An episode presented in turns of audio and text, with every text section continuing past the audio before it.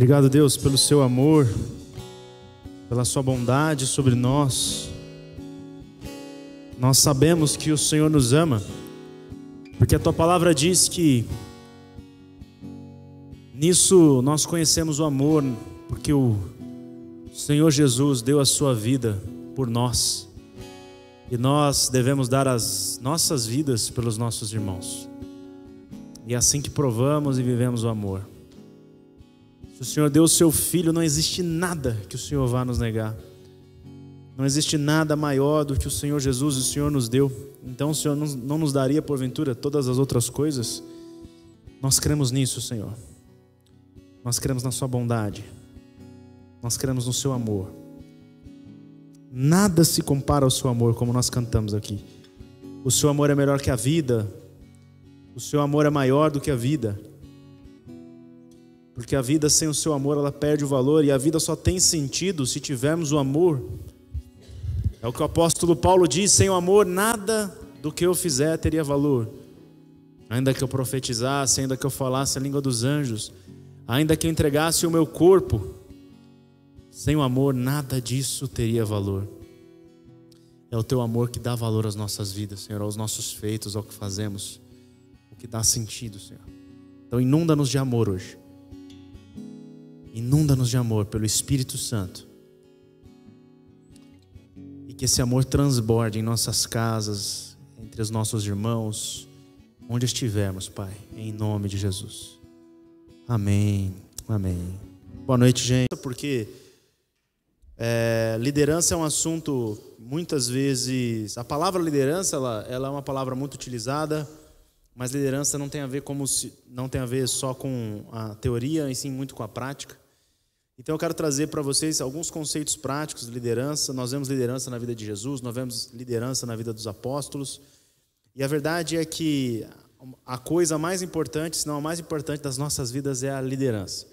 E quando a gente fala liderança, não é estar, não é estar em cargos, não é estar em posições, mas com a influência que você gera através da sua vida, o impacto que você deixa na vida das pessoas. Isso é liderança. A liderança ela tem a ver com coragem, a liderança tem a ver com impulsionamento de sonhos, impulsionamento de pessoas. Então, se você é casado, você precisa de liderança. Se você é pai, você precisa de liderança. Se você é filho, você precisa, todos são filhos, precisa de liderança. Se você trabalha em algum lugar, você precisa de liderança. Se você está se relacionando com pessoas, você precisa de liderança. Se você buscar o reino em primeiro lugar e sua justiça, você vai precisar de liderança. Sem liderança, as pessoas não se movem, nada acontece. Então Jesus exercia liderança com autoridade. Essa era a diferença de Jesus. Jesus, ele era um cara diferente porque quando ele pregava, as multidões ficavam impressionadas e falavam assim: Nós conhecemos muitos mestres, nós conhecemos muitos rabinos, e Jesus era um rabino, mas ninguém fala com autoridade. Então, o que nós é, praticarmos, o que nós trouxemos verdade, vai dar autoridade na nossa liderança. Então, por isso nós vamos bater muito forte é, nas próximas semanas e meses em desenvolvimento de liderança, porque a gente quer deixar claro que é, todos vocês, todos nós nascemos com potencial para liderar.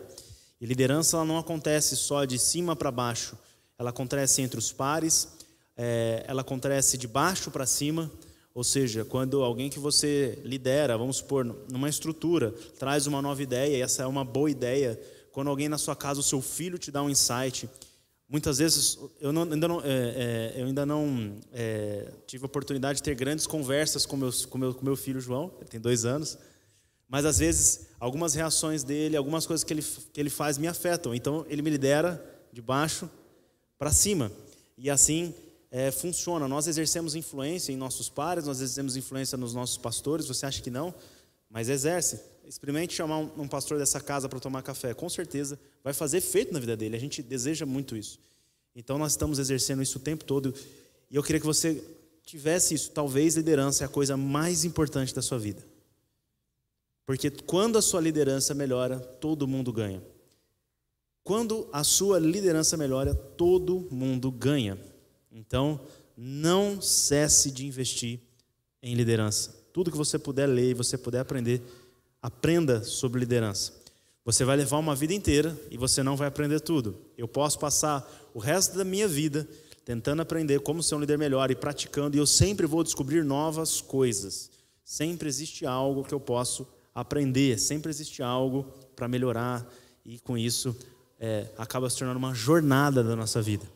Então, que a liderança se torne uma jornada na sua vida. Se prepare, se você decidir ser uma pessoa influente, essa jornada só termina no dia que você morrer, de fato. E eu falo, é, eu concordo com uma frase que diz que aquele que crê em Jesus não se aposenta. Jesus não deixa você se aposentar. Ele quer você produtivo até o fim da sua vida. E você pode talvez se aposentar do seu trabalho, onde você tem renda, mas você nunca se aposenta do chamado, você nunca se aposenta é, na, sua, na sua vida.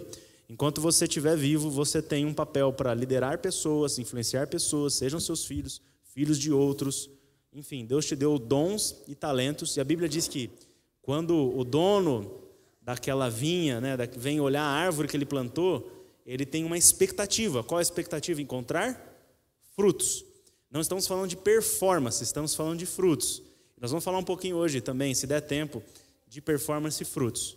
Para isso, eu queria que vocês abrissem comigo no texto de hoje. Vocês podem abrir comigo no texto de hoje?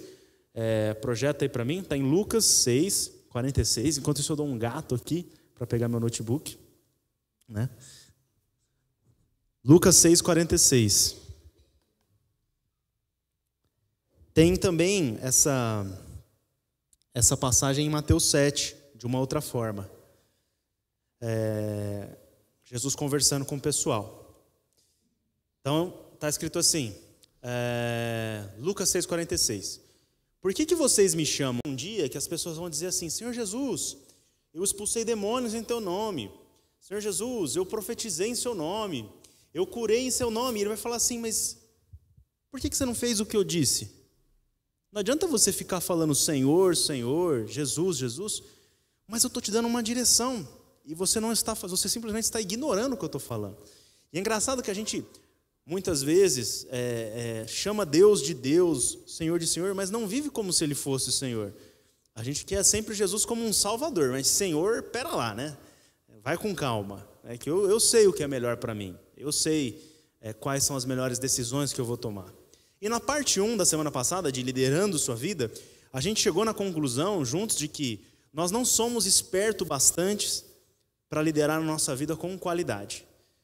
Nós podemos liderar sim as nossas vidas, mas se nós quisermos liderar nossas vidas bem, nós dependemos da ajuda do Espírito Santo.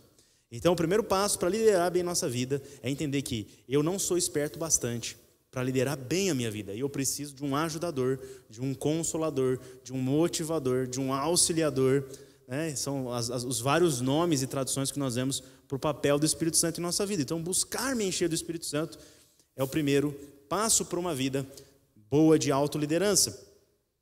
O Espírito Santo ele nunca vai assumir o controle como a gente imagina. Ele te dá você tem domínio próprio. É, é, a Bíblia mostra Jesus batendo numa porta para entrar e cear com você. Existe uma conversa, existe um diálogo. O Espírito Santo não é um poder, embora ele tenha. O Espírito Santo é uma pessoa. Então, ser cheio do Espírito Santo é estar em relacionamento com alguém que vai conversando com você, que vai te dando direções e você vai acatando ou não. Ele nunca vai te obrigar, embora muitas vezes ele vai te incomodar. Então, eu estava conversando com o Ivan hoje, a gente falou assim, pô, tem hora que a gente dá umas mancadas, mas ele nem espera. Quanto mais intimidade tem, é igual quando você tem intimidade. Quanto mais intimidade tem, você já chega e abre a geladeira. Então, a primeira vez que você vai na minha casa, pô, você não vai se sentir à vontade, talvez, de botar o pé no sofá, de abrir a geladeira. E aí, com o tempo vai passando, você vai ficando mais à vontade. Você, oh, você pode me dar um copo de água? Depois de, algum, de alguns dias que você for na minha casa, eu falo, cara, pega lá, né? já vai entrando. Então, com o Espírito Santo é a mesma coisa. Por ser gentil, por ser como a, a representação dele como uma pomba sobre nós, é, mostra a, quão sublime ele é. A, eu não sei qual é a palavra certa, mas não, não, seria a delicadeza, mas pense nisso, né, né, nessa, nesse aspecto do Espírito Santo, quão precioso ele é e, e a forma como ele age. E pronto, é, prontos para a parte 2, nós temos que lembrar de que nós não somos espertos o bastante para liderar nossas vidas sozinhos, e Deus não apenas nos deu o Espírito Santo, que já apenas, quando eu falo apenas, que já é maravilhoso, mas ele também nos deu a palavra. Ele nos deu a palavra como uma forma de nos equipar e nos alimentarmos e nos relacionarmos também com ele através da palavra. Então a gente se relaciona com Deus através do Espírito Santo, no Espírito Santo, e nós conhecemos a vontade do Pai por revelação do Espírito Santo, nós ganhamos fé, entendemos que somos filhos pelo Espírito Santo e amor. A Bíblia diz que o Espírito Santo ministra amor em nós. Então toda a ação de Deus em nós é através do Espírito Santo. Em acréscimo a isso nós temos a palavra. A Bíblia diz que ele busca adoradores que o adorem em espírito e em verdade. Então, o meu relacionamento no espírito precisa ser desenvolvido e o meu relacionamento com a palavra, com a verdade, precisa também ser desenvolvido. Então há quem adore em espírito e em verdade e há quem não adore em espírito e em verdade. E o que Deus está buscando não é adoração, Deus está buscando adoradores. Então muitas vezes nós achamos que estamos entregando alguma coisa para Deus, adoração, quando Deus não está buscando adoração, Ele está buscando adoradores, porque Ele quer relacionamento. Então a gente sempre precisa lembrar disso, que o que Deus quer quando nós, por exemplo, falando, cara, se entregue mais para Deus, ninguém está pedindo para você vir arrumar as cadeiras, para você fazer mais coisas. O que Deus está pedindo é pare de fazer mais um monte de coisas da sua cabeça e senta mais na mesa. Tem, tem a ver com menos fazer, mais com render-se. Isso tudo nos ajuda também a liderarmos nossa vida de uma forma melhor. Então, quando eu falo que você não é esperto bastante para liderar bem sua vida, eu não estou dizendo que você não é inteligente. Eu acredito que você tem várias inteligências. É, mas o que Deus quer é uma vida plena para você, e a palavra é fundamental, até que um dia seremos plenos como Jesus. Então ele vem nos transformando. A Bíblia diz que Deus vai nos santificando, isso vem de fé em fé, de glória em glória.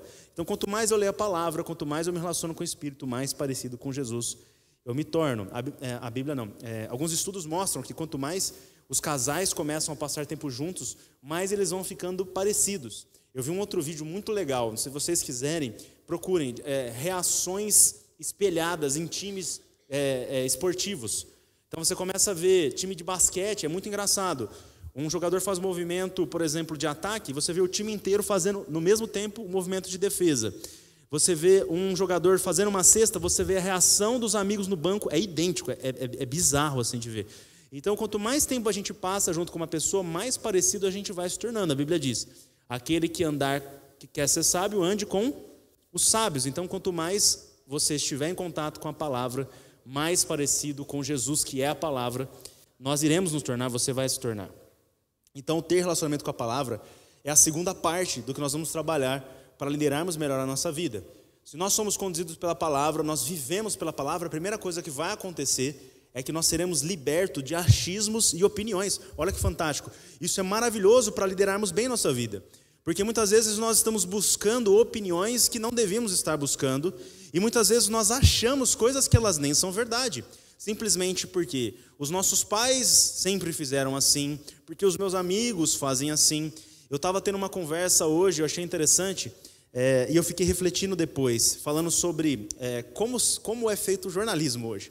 Você já reparou que qualquer um de nós, nós podemos nos tornar é, comunicadores de notícias. Simplesmente nós ligamos as câmeras ou é, podemos fazer um tweet, agora com um pouco mais de liberdade. É, você escreve alguma coisa, você comunica alguma coisa e você se torna um comunicador. Antes, alguns anos atrás, algumas décadas, algumas pessoas detinham o monopólio dessa informação. Então aquilo que era falado era tido como verdade. Hoje você consegue verificar isso melhor. Hoje várias pessoas podem dar informações e tem um problema as informações que nós recebemos, hoje você duvida de tudo, você não sabe muito o que é verdade. Então existem muitas opiniões, existem muitas vozes. Então, a grande vantagem de, ter, de termos um relacionamento com Deus é que, quando você estiver na dúvida, olha a palavra. Isso te liberta de opinião, te liberta de achismos. O que você acha sobre isso? Cara, a palavra diz isso. O que você acha sobre uh, um tema polêmico sobre o aborto, o que, que a palavra diz? A palavra diz que existe a vida e a morte, eu devo escolher a vida. A Bíblia ela diz que não devemos sacrificar os nossos filhos em cultos, enfim, não devemos sacrificar as crianças, ver sempre o inimigo agindo contra a vida de crianças. Então a vida é muito preciosa para Deus, um Deus criador. Então nós nos libertamos desses achismos de opiniões. e podemos viver livres. A segunda coisa que vai acontecer para liderar a nossa vida melhor, se nós somos conduzidos pela palavra, é que ela nos liberta de viver das condições, sejam quais elas forem. Então, em que situação eu estou vivendo hoje? Não importa. Eu consigo ser feliz, eu consigo ser satisfeito, eu consigo acessar promessas que vão me fazer continuar vivendo. De outra forma, eu olho para as condições e desmorono. Ou eu olho para as condições e me ensoberbeço. Tem gente que, se você elogia, o cara fica. Oh, né? Mas essa mesma pessoa que é conduzida por, elogios é pessoa que, se você criticar, ela é destruída. Então, há pessoas que, quando você elogia, elas ficam infladas. Mas se você as critica, elas têm aquilo como uma ofensa pessoal. É engraçado porque a Bíblia diz que o amigo que fere é melhor do que o inimigo que beija. Então, às vezes, nós temos que valorizar muito, muito mais as pessoas que olham para nós em amor e nos dizem a verdade. E muitas vezes, nos relacionar com Jesus é nos relacionar com um amigo que dá uns tapas e fala: irmão, você está passando vergonha, não faz isso, não está legal. E na verdade, eu fico pensando que tem gente que só precisava de um amigo na vida para não fazer algumas coisas. Então, a palavra, ela nos liberta, em primeiro lugar, dos achismos e opiniões. E é bom que você em conversas polêmicas hoje, eu falo assim: olha, eu acredito no que a Bíblia diz. E a Bíblia diz isso. Então não sou eu que está dizendo, quem está dizendo é a Bíblia. E é bem legal, porque você não precisa responder. Cara, o que, que você acha disso? Eu assim, olha, eu vou te falar o que, que a Bíblia diz. E eu acredito no que a Bíblia diz. Pronto. É até uma maneira é, educada de você responder às pessoas. E de você fundamentar a sua opinião. A segunda coisa é, ela te liberta de viver das condições. Então eu olho para a minha dificuldade e ela não me afeta. É engraçado, você olha para o boleto e dá uma, dá uma risada para o boleto. Quem tem boleto aí? Dá uma, dá uma risada para o boleto. Você fala, você olha para o boleto e você com, com confiança, porque você sabe que o seu pai te ama, você não vai ser destruído, de que o justo não vai mendigar o pão, de que aos seus ele dá enquanto dormem, de que aquele que semeia com lágrima colherá com alegria, de que nunca se ouviu nem viu falar de um Deus desde a antiguidade que trabalha em favor daqueles que nele esperam. E aí você vai lendo a palavra, vai decorando ela e vai, e vai recitando ela para você mesmo. Porque Deus é aquele que ouve o nosso clamor. Então eu levo meus olhos para o monte e pergunto: de onde vem o meu socorro? O meu socorro vem do Senhor. Então você vai trazendo vida para uma situação que queria te levar para a morte, que queria te destruir, ou queria te seduzir. Então você não vai seduzido, ser seduzido nem pelo que as pessoas te elogiam e nem destruído pelo que elas te falam, mas a verdade vai te ajudar a liderar melhor a sua vida. Viver pela palavra vai te libertar das dúvidas e das mentiras que querem te impedir. Então não são só os elogios e críticas, é, é, elogios e críticas, mas também existem algumas vozes que são mentirosas, que dizem que você não vai conseguir, Talvez você ouviu isso na infância, talvez você ouviu isso de um cônjuge, talvez são vozes internas, você duvida de você. Mas toda vez que você duvidar de você, eu vou te falar, duvide da dúvida. Duvide da dúvida. Se você é crente, se você não é crente, não importa. Se você está conhecendo Deus agora, duvide da dúvida. O Filho de Deus duvida da dúvida. Porque nós andamos numa certeza e a palavra nos dá firmeza para os pés. Eu posso andar nela, eu não afundo. Então, toda vez que você, embasado na palavra, alguma coisa vier tentar te duvidar, duvida da dúvida, duvida da mentira. Anda pela fé. E a última coisa que eu queria falar, não hoje, mas nesse início, é que a quarta coisa que a palavra faz para te libertar, ela te liberta das tuas emoções e sentimentos. Quando você vive por princípios, você não fica escravo das coisas que você sente, e você não fica escravo das suas emoções e nem das coisas que você está pensando. Porque você não é o que você está sentindo, você não é o que você está se emocionando, você não é apenas aquilo que você está pensando naquele momento. E você vai se tornando cada vez menos reativo. Uma pessoa que vive pela palavra, ela não é reativa. Você quer ver se você está vivendo ou não pela palavra? É, como é que você reage quando alguém faz alguma coisa que você não gosta? Quando alguém fala alguma coisa que você não gosta? Quando alguém mexe numa coisa que você não queria mexer? Quando as coisas saem do seu controle? Quando eu vivo pela palavra, essas coisas não me afetam. Mas ele falou, não importa o que ele falou. Eu sei quem eu sou. Eu não reajo emocionalmente pelo que as pessoas dizem ou pelo que elas fazem. Não estou falando que você vai virar um robô. Estou dizendo que você vai ter muito mais firmeza. Você não vai ser abalado por qualquer coisa. Então, ser conduzido pela palavra nos liberta de quatro coisas: dos achismos, das condições, das dúvidas e das emoções. Você vai ficando cada vez mais sólido, mais firme, com os pés numa rocha. E é por isso que, quando Jesus ele está contando essa história, contando essa história não, quando ele, ele afirma que, é, por que, que vocês não fazem o que eu digo, ele começa a contar uma história. E a história que ele conta é mais ou menos assim: a pessoa que ouve a minha palavra e as pratica é semelhante a um homem que decidiu edificar uma casa e ele colocou os alicerces dessa casa num fundamento sólido, numa rocha. Ele cavou bem fundo e colocou os fundamentos numa rocha. Então caiu a chuva, vieram as torrentes, bateu o vento e a casa ficou de pé. Mas aquele que vem a mim, ouve as minhas palavras e não as pratica, é semelhante a um homem que fez a mesma coisa, com uma diferença. Colocou os fundamentos no lugar errado. Ele colocou os fundamentos dele no chão, ou dependendo do, do evangelho que você estiver lendo, na areia. Em Lucas ele fala no chão, em Mateus ele fala na areia. Então veio a chuva, vieram as torrentes, bateu o vento, e grande foi a queda daquela casa. É interessante essa história porque é, Jesus está mostrando como é uma vida onde você tem um fundamento na palavra e como é uma vida onde você não tem o fundamento da palavra. Andar no nível de fé só é possível se você tiver firmeza na palavra. Não dá para ter fé sem a palavra, porque a fé vem por ouvir da palavra. A fé ela vem como um dom do Espírito, mas a fé também vem pelo ouvir da palavra. Por isso que eu preciso das duas coisas. Eu preciso do Espírito e eu preciso da palavra. Então a Bíblia nos mostra que a fé ela é um dom, mas a Bíblia nos mostra que eu posso adquirir fé e aumentar minha fé conforme eu escuto. E eu escuto a palavra pelas pregações, e eu escuto a palavra num podcast, e eu leio a palavra, e eu pratico a palavra. E eu vejo a palavra se movendo quando eu ando em fé também, e minha fé aumenta. Então, qual é a realidade mais alta que existe? Não é a realidade do que eu vejo, mas é a realidade do que é. Deus é, embora eu não veja. Ele é mais real, talvez, do que a gente imagina. Porque, embora a gente não veja, ele é. E nós simplesmente existimos. Existe uma diferença. Deus não existe. Muita gente fala assim: Deus existe? Eu respondo: não. Quem existe é eu e você. Quem existe é quem está no tempo e espaço. Deus é. Então a existência está em Deus. Então não é como se Deus tivesse. Muita gente. Eu gosto desse exemplo para entender um pouco de tempo e espaço.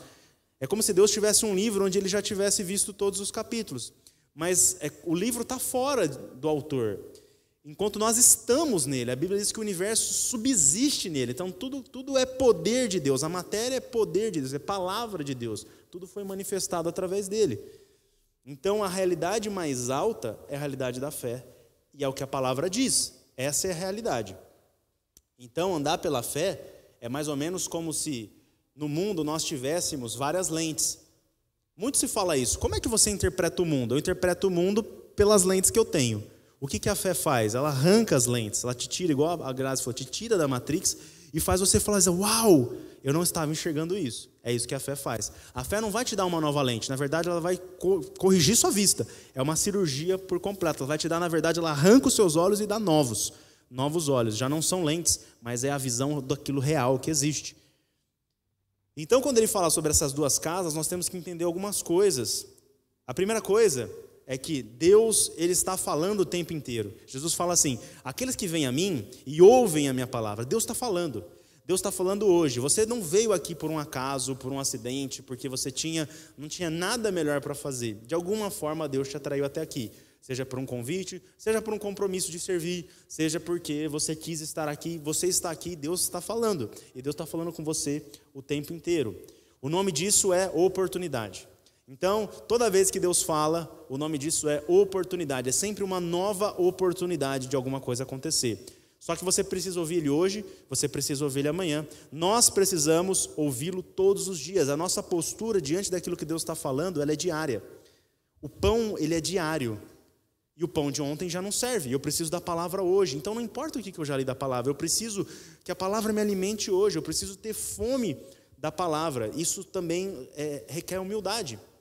Sabe, Paulo, ele falava assim, é, em Filipenses 3,13. Coloca para mim aí, ô, ô Juliano. Filipenses 3,13, Paulo fala assim: Irmãos, não penso que eu mesmo já tenha alcançado, mas uma coisa eu faço. Esquecendo das coisas que ficaram para trás e avançando para as que estão adiante, eu prossigo para o alvo, a fim de ganhar o prêmio do chamado celestial de Deus em Cristo Jesus. Ele está dizendo, cara, eu eu estou aqui lutando, mas, cara, eu não alcancei ainda, eu preciso de mais, eu continuo necessitando de Deus, eu continuo precisando da palavra. O nome disso é humildade. Então, para liderar bem minha vida, eu preciso entender que Deus está falando e todo dia é uma oportunidade. E essa oportunidade está para todo mundo. Ele deu oportunidade para aquele cara que construiu no fundamento e ele deu oportunidade para aquele que não construiu. Ambos ouviram a mesma palavra. Você já viu, você já viu histórias de pessoas que nasceram no mesmo bairro ou de irmãos que tiveram oportunidades iguais, mas tiveram vidas completamente diferentes? Por que, que as pessoas às vezes fazem a mesma faculdade e têm resultados tão diferentes? Por que, que irmãos que são criados numa mesma casa têm resultados tão diferentes? Eu tenho um amigo que ele tem irmãos completamente diferentes deles. Eu não estou aqui para julgar certo e errado, mas recebendo os mesmos inputs, se, se as pessoas estão recebendo os mesmos inputs, qual é a variável? A variável sou eu, a variável é você, a variável é o que fazemos com aquilo que recebemos. A variável somos nós. A única coisa que varia somos nós. A palavra é a mesma. A palavra não muda. Deus é o mesmo. Deus não muda. Então quem muda? Somos nós em resposta àquilo que Deus está fazendo. Existem pessoas que respondem mais rápido. Existem pessoas que respondem mais intensidade. Existem pessoas que vão responder um pouquinho depois. E aqui não é uma competição de quem faz mais e nem de quem responde mais rápido. Mas existe uma oportunidade de Deus para você hoje existe uma oportunidade amanhã. A pergunta é: eu quero responder a isso hoje? Quando é que eu vou começar a andar sobre esses fundamentos? O nome disso é humildade e o contrário disso é arrogância. Então, existe, existe uma necessidade de consciência de que eu não sei de tudo. Eu já li a Bíblia dez vezes, não sei de tudo. Nem sempre eu vou ter todas as respostas. Eu preciso buscar um conhecimento diariamente. E existem algumas informações na palavra que vão nos preservar no dia difícil. Sabe, a Bíblia é um manual de fontes é, de conhecimento incrível. Na Bíblia você vai encontrar educação de filhos. Na Bíblia você vai encontrar, vai encontrar gestão. Na Bíblia você vai encontrar protocolos sanitários. Sabe quarentena? Tem na Bíblia. Como fazer quarentena? Tem na Bíblia. Como gerir uma nação? Tem na Bíblia filosofia, poesia, música, tudo você encontra ali, você encontra de tudo. É um manual para a vida. Liderança, você encontra na Bíblia. Então é um livro muito rico, cheio de mistérios, e que no espírito ele se torna uma fonte inesgotável de sabedoria. A Bíblia diz em 1 Coríntios 8:2 que aquele que pensa conhecer alguma coisa ainda não conhece como deveria. Então toda vez que você achar que já conhece alguma coisa, vista as sandálias da humildade, porque você ainda não conhece como deveria. Existe mais para nós aprendermos. Segunda coisa é que, primeira coisa é então, Deus está falando pela palavra e o nome disso é oportunidade. Segunda coisa é que, quando se trata de uma corrida, você já ouviu essa, essa expressão? Quando se trata de uma corrida, quando você vai sozinho, você vai mais rápido. Já ouviu essa expressão? E quando você vai acompanhado, você vai mais longe. Mas quando se trata de edificar uma casa, quando você vai com alguém, você vai mais rápido e é melhor, vai mais longe. Como? A casa vai durar mais tempo. Ela vai ser feita melhor. Imagine só você tiver que construir uma casa sozinho. Tem gente que faz isso, mas é difícil. A chance de você errar é grande, de dar problema é grande. Agora, se você tivesse que construir alguma coisa, você precisa de um arquiteto, você precisa de um empreiteiro, você precisa do pedreiro, você precisa de engenheiros. E quanto mais pessoas estiverem envolvidas nessa construção, melhor vai ser o resultado. Jesus garantiu para nós de que nós não faríamos sozinhos. Nós somos um corpo. Então, na construção desse fundamento, aliás, o fundamento é Jesus, mas na construção sobre esse fundamento da palavra nós vamos fazer sozinhos. Então, a palavra é o fundamento, mas a construção nós fazemos juntos. Então, quando se trata de corrida, sozinho você vai mais rápido e acompanhado mais longe. Mas quando se trata de construir alguma coisa, quanto mais pessoas você envolver, melhor vai ser e mais rápido vai ser. A revelação da palavra é pessoal, mas ela não é completa, aquela que você tem. A revelação que Eliseu teu não é, tem, não é completa. A revelação que a Yane tem não é completa. A revelação que essa igreja tem não é completa. Eu preciso das outras igrejas de Ribeirão Preto. Eu não vou ganhar a cidade sozinho. Se você acha que você vai revolucionar o mundo sozinho, você não vai. Você não vai ganhar um país sozinho. E todo esse pensamento de salvador da pátria, ele não é de Deus. Só tem um Messias, Jesus. Então não há político, por mais que você goste dele, seja lá quem ele for, ele não vai salvar a nação. Porque nós estamos transferindo uma liderança que era para ser nossa, da igreja e de cada um. Então, enquanto cada um entender que tem um papel de transformação da nação, não importa em quem você vai votar. Se você não estiver afetando o seu bairro, se você não estiver afetando a sua família, se nós não estivermos sendo exemplos de honestidade, então a luta contra a corrupção ela não começa lá em cima, embora nós precisemos de pessoas nos altos escalões, ela começa aqui conosco. Eu vejo pessoas transferindo a responsabilidade em políticos, em grandes líderes. Deixa eu falar, você é um grande líder. Se você entender que o seu mundo é afetado pela sua influência, pela sua liderança, o mundo já fica melhor.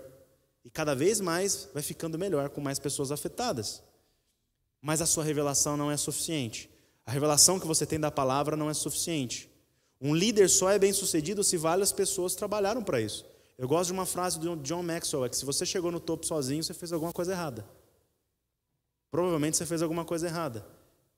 Deve ter corpos pelo caminho, sabe? Então, ninguém chega que chega no topo sozinho atingiu de fato sucesso. Então a gente precisa entender que nós estamos construindo algo juntos. Tem gente que constrói a casa num fundamento ruim porque não tinha ninguém para falar.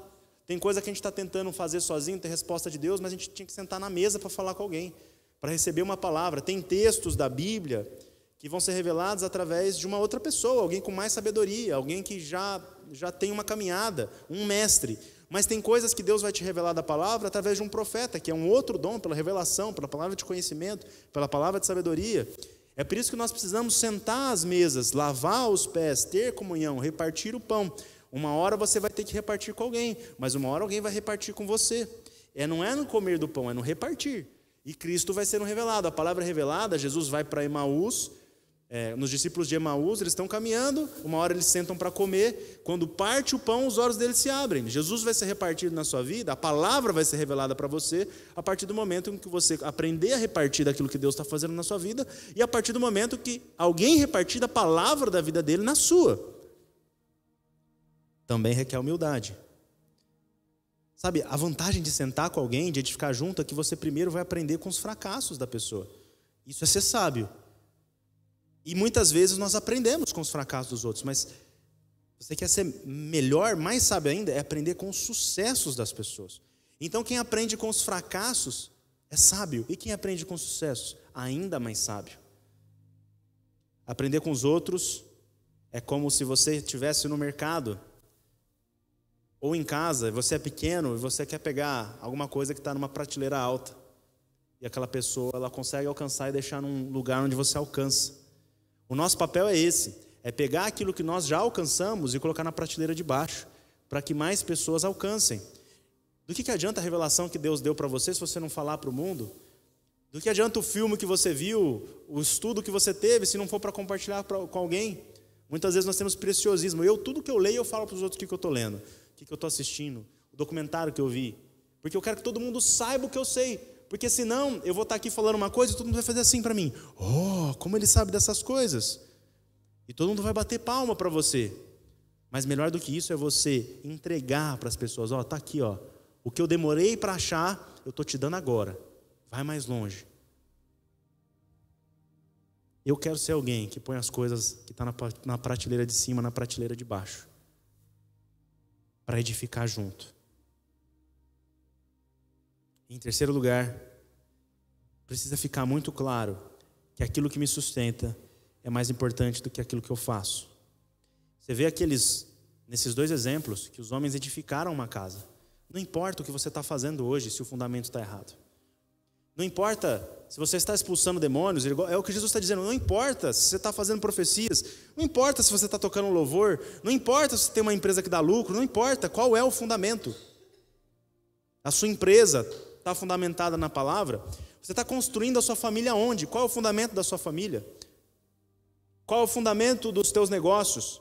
Qual é o fundamento dos teus relacionamentos? Quais são os fundamentos para construir uma sociedade livre e próspera? É a palavra. O que Jesus está dizendo é que, se nós tivermos sucesso em nos fundamentarmos na palavra, todo o resto vai ser uma consequência. Então não importa quantas coisas evangélicas nós estamos fazendo, se não estamos fundamentados na palavra. Sabe, uma grande verdade é muito admirável, mas ela só vai se tornar sabedoria se nós aplicarmos. Então, o quanto da palavra eu estou colocando todos os dias como fundamento na minha vida? Sabe por que, que algumas coisas não funcionam? Porque o fundamento delas é fraco. Imagina que eu vou construir um prédio. Se o fundamento for fraco, ele cai. Não importa quão bons sejam os materiais da marcenaria. Não importa quão bonitos sejam os azulejos, os lustres. O fundamento é fraco. É por isso que algumas teorias não funcionam, embora as intenções sejam boas. E às vezes a gente está cheio de boa intenção. Mas você conhece a frase, né? De boa intenção, o inferno está cheio. E é isso mesmo. Tem muita gente bem intencionada sem fundamento. Eu tenho muitos amigos que eles têm boa intenção, mas eles acham que comunismo é uma boa ideia. Eu não estou aqui para debater capitalismo, economismo, mas, cara, o fundamento não fecha, a conta não existe. O cálculo econômico não funciona. É por isso que nenhuma nação se sustenta. Porque não tem fundamento, não, não, não tem sentido. É baseado numa premissa errônea. Por isso que o cálculo sobre o socialismo, o comunismo, você vê em vários livros de economia, você consegue provar que não funciona. Por quê? O fundamento não dá certo. Aí você vê a Argentina, você vê a Venezuela, você vê Cuba, todas as nações comunistas. Por que, que não funciona? Não é porque a intenção não é boa. De alguns, com certeza é má, mas eu vejo muitas pessoas de boa intenção. O que, que eles querem? Eles querem que os pobres vivam melhor. Eles querem que as pessoas tenham mais chances. Essas são intenções boas. O que está errado? O fundamento. E também dos ultraliberais, também. Porque o problema não está no que se faz, está no fundamento. Como construir então uma nação livre e próspera, se nós tivermos uma igreja fundamentada na palavra, sendo igreja, não uma igreja que vai no culto. Ir no culto não é igreja. Ser igreja é ter a palavra como fundamento do meu negócio. Ser igreja é ter a palavra como fundamento dos meus relacionamentos. E na comunhão nós repartimos a palavra. É ter a palavra como fundamento na minha família. É ter a palavra como fundamento na mídia. Então a verdade está acima das intenções. De boas intenções, o inferno está cheio. Sugestão que eu te dou: entra no, no YouTube, coloca lá Good Intentions, Walter Williams, um economista americano. É muito, muito legal esse documentário, tem 30 minutos.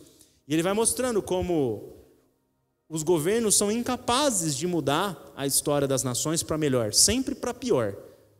30 minutinhos, Good Intentions, Walter Williams. E ele pega um caso real e vai trazendo os números estatísticos de como boas intenções sem fundamento acabam atrapalhando as pessoas que, você, que, que o governo gostaria de ajudar. Aqui eu não estou fazendo propaganda, não tem nada a ver com voto, mas você vai entendendo que muitas vezes nós, nas boas intenções, acabamos atrapalhando aquilo que nós deveríamos fazer, as pessoas que nós gostaríamos de ajudar. Sabe quem entendeu muito bem o fundamento da palavra, muitas vezes sem a revelação do, do, do Espírito Santo? Os judeus, eles entenderam alguns fundamentos, é por isso que a nação deles prospera. Porque o judeu ele entende que o outro judeu é como um irmão para ele. Então, se ele vai emprestar para o irmão dele, ele empresta sem juros. Mas entre nós, nós emprestamos. Eu sei que tem gente que empresta para o outro com juros abusivos. É lógico que o irmão não vai pagar. Mas o judeu entende e fala assim: cara, existe uma palavra em Deuteronômio que está escrito assim: não haja pobre entre vocês. Eles não precisam de governo, eles têm a palavra. Então, eles fundamentados na palavra geram prosperidade um para o outro. judeu cobra juros de todo mundo, menos de judeu. Porque eles entendem que eles estão juntos, eles estão fechados, que o outro é irmão dele, que ele precisa fazer o outro prosperar, que aquele que tem muito, ele tem, para aquele que tem menos, não tem necessidade de nada. Tem que começar aqui. Mas sabe quando a gente vai entender qual é a necessidade do outro? Quando a gente sentar na mesa e repartir. Eu não sei se você está passando necessidade de alguma coisa, se eu não sento e se eu não como com você. Eu nunca vou saber se a gente não compartilhar, se a gente não estiver junto, se a gente não repartir. Deus tem depositado coisas na sua vida e na minha vida para a gente repartir. E por último, em quarto lugar, sabe, estar fundamentado na palavra, eu não estou dizendo que tudo vai dar certo da maneira que você quer, eu estou dizendo que você não vai ser destruído. Porque tem empresas que deram certo, estão prosperando, mas a pessoa tem um casamento destruído, tem as emoções destruídas, tem uma vida por dentro vazia.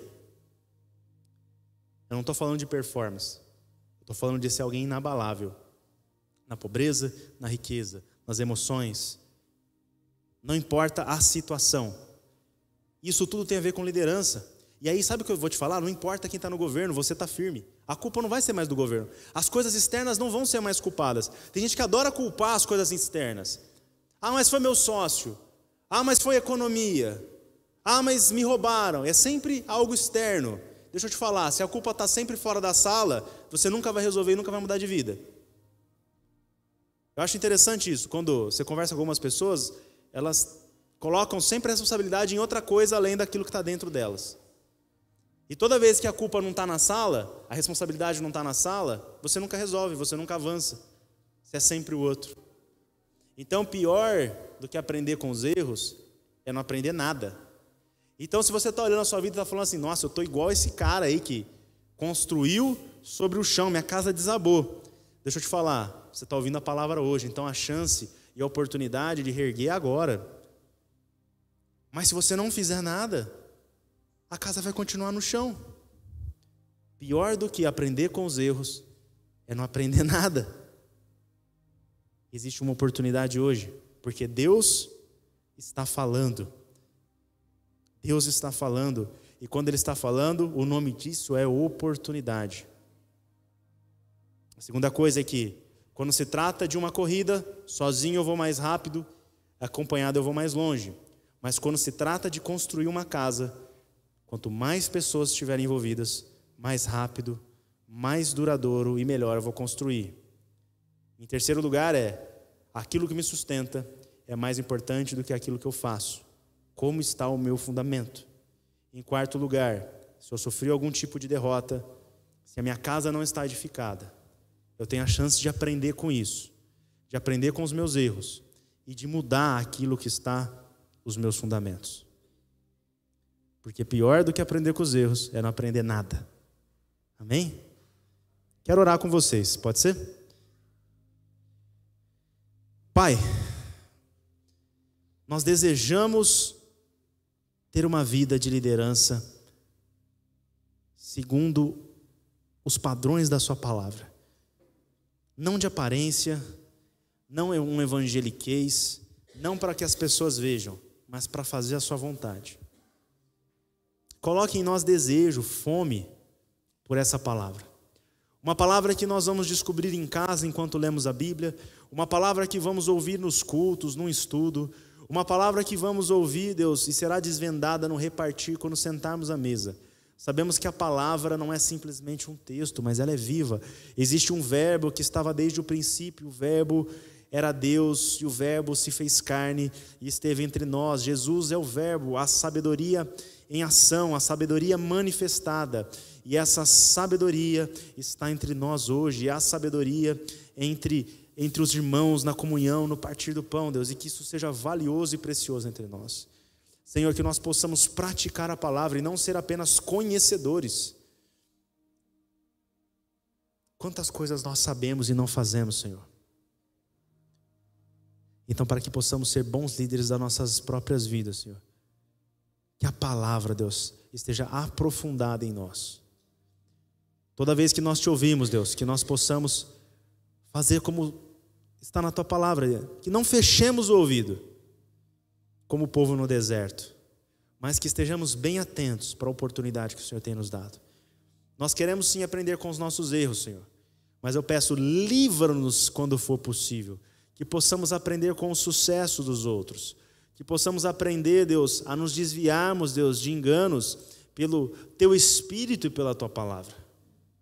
Porque quando andamos por princípios, nós somos felizes. Quando andamos por princípios, não somos dependentes das emoções. Quando andamos por princípios, nós somos libertados dos medos e das dúvidas. Ensina-nos, Jesus, a duvidar da dúvida. Ensina-nos, Deus, a duvidar da dúvida.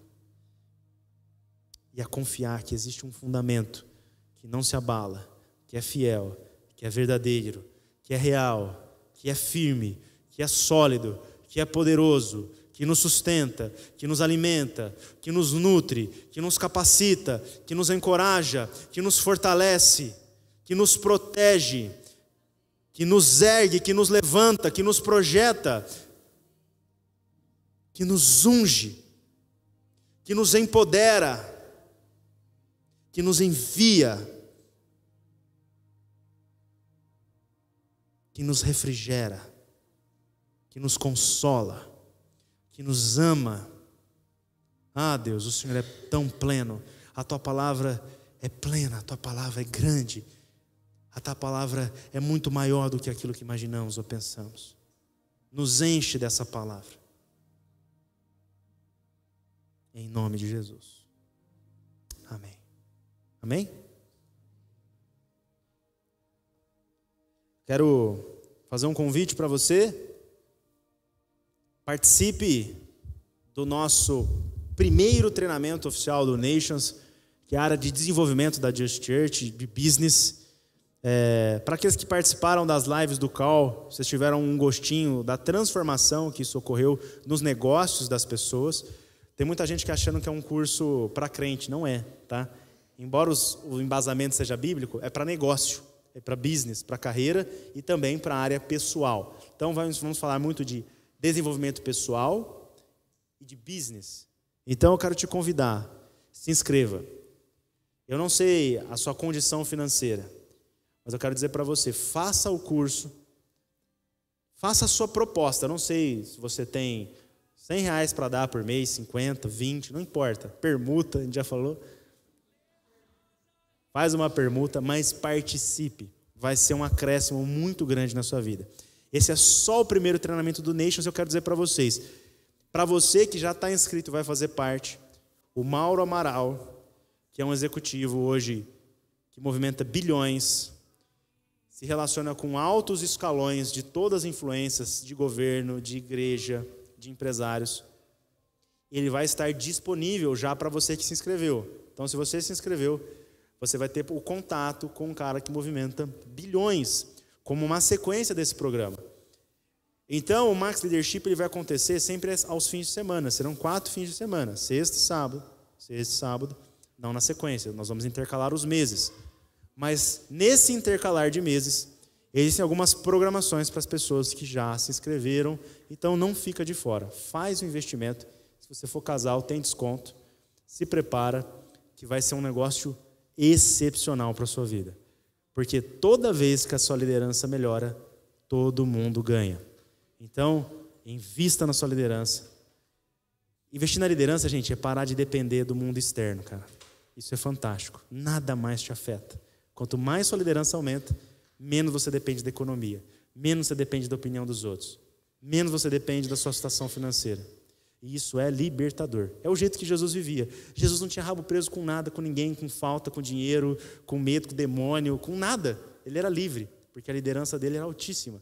Ele era cheio do Espírito Santo, ele era fundamentado na palavra e ele andava sem medo. Então é isso que a gente quer proporcionar para vocês, iniciando com o Leadership Max. Mas o programa Nations é um programa que vai além dessas paredes, vai te projetar para ser igreja como igreja é, onde você estiver. Tá bom? Então, Dúvidas, falem com a Jess e com a Adri. Deus abençoe vocês. Até o próximo encontro. Nosso próximo hit é semana que vem. Mas amanhã, é, amanhã nós temos Lamps. Na sexta nós temos o Café das Mulheres. Nós temos domingo o nosso Fuel, o Brave dos Homens. Então você tem oportunidade para se conectar a semana inteira com a Just. Fiquem com Deus, gente. Valeu.